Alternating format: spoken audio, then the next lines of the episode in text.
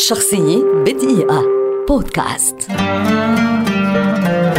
فؤاد حداد. كاتب وشاعر مصري كبير ولد عام 1927 ويعد واحدا من أبرز شعراء العامية في منتصف القرن العشرين فهو المؤسس الحقيقي لشعر العامية الملحمي في مصر وكان دائما ما يعرف عن نفسه قائلا أنا والد الشعراء فؤاد حداد. ولد بمدينة القاهرة. والدته من عائلة سورية ووالده كان أكاديميا لبنانيا يدعى سليم أمين حداد. كانت لدى فؤاد منذ الصغر رغبة قوية في المعرفة والاطلاع على التراث الشعري الذي وجده في مكتبة والده. وكذلك على الأدب الفرنسي من أثر دراسته للغة الفرنسية. نشر حداد ديوانه الأول أحرار وراء القضبان بعد خروجه من المعتقل عام 1956 واعتقل مرة أخرى عام 1959 لمدة خمس سنوات. وخرج ليكتب في شكل جديد لم يكن موجودا في الشعر العربي. وهو شعر العامية فكتب أشعار رقصات مثل الدبة والبغبغان وثعبان وغيرها. كتب المسحرات لسيد مكاوي عام 1964 وكتب له أيضا البرنامج الإذاعي من نور الخيال وصنع الأجيال عام 1969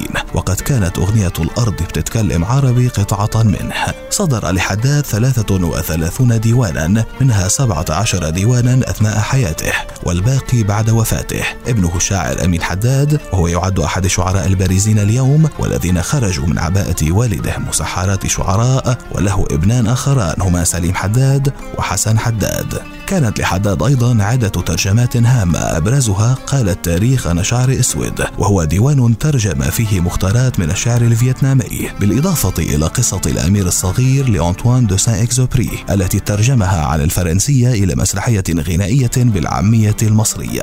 عام 1985 رحل الشاعر الكبير فؤاد حداد تاركا مدرسة شعرية قائمة بذاتها. شخصية بدقيقة. بودكاست.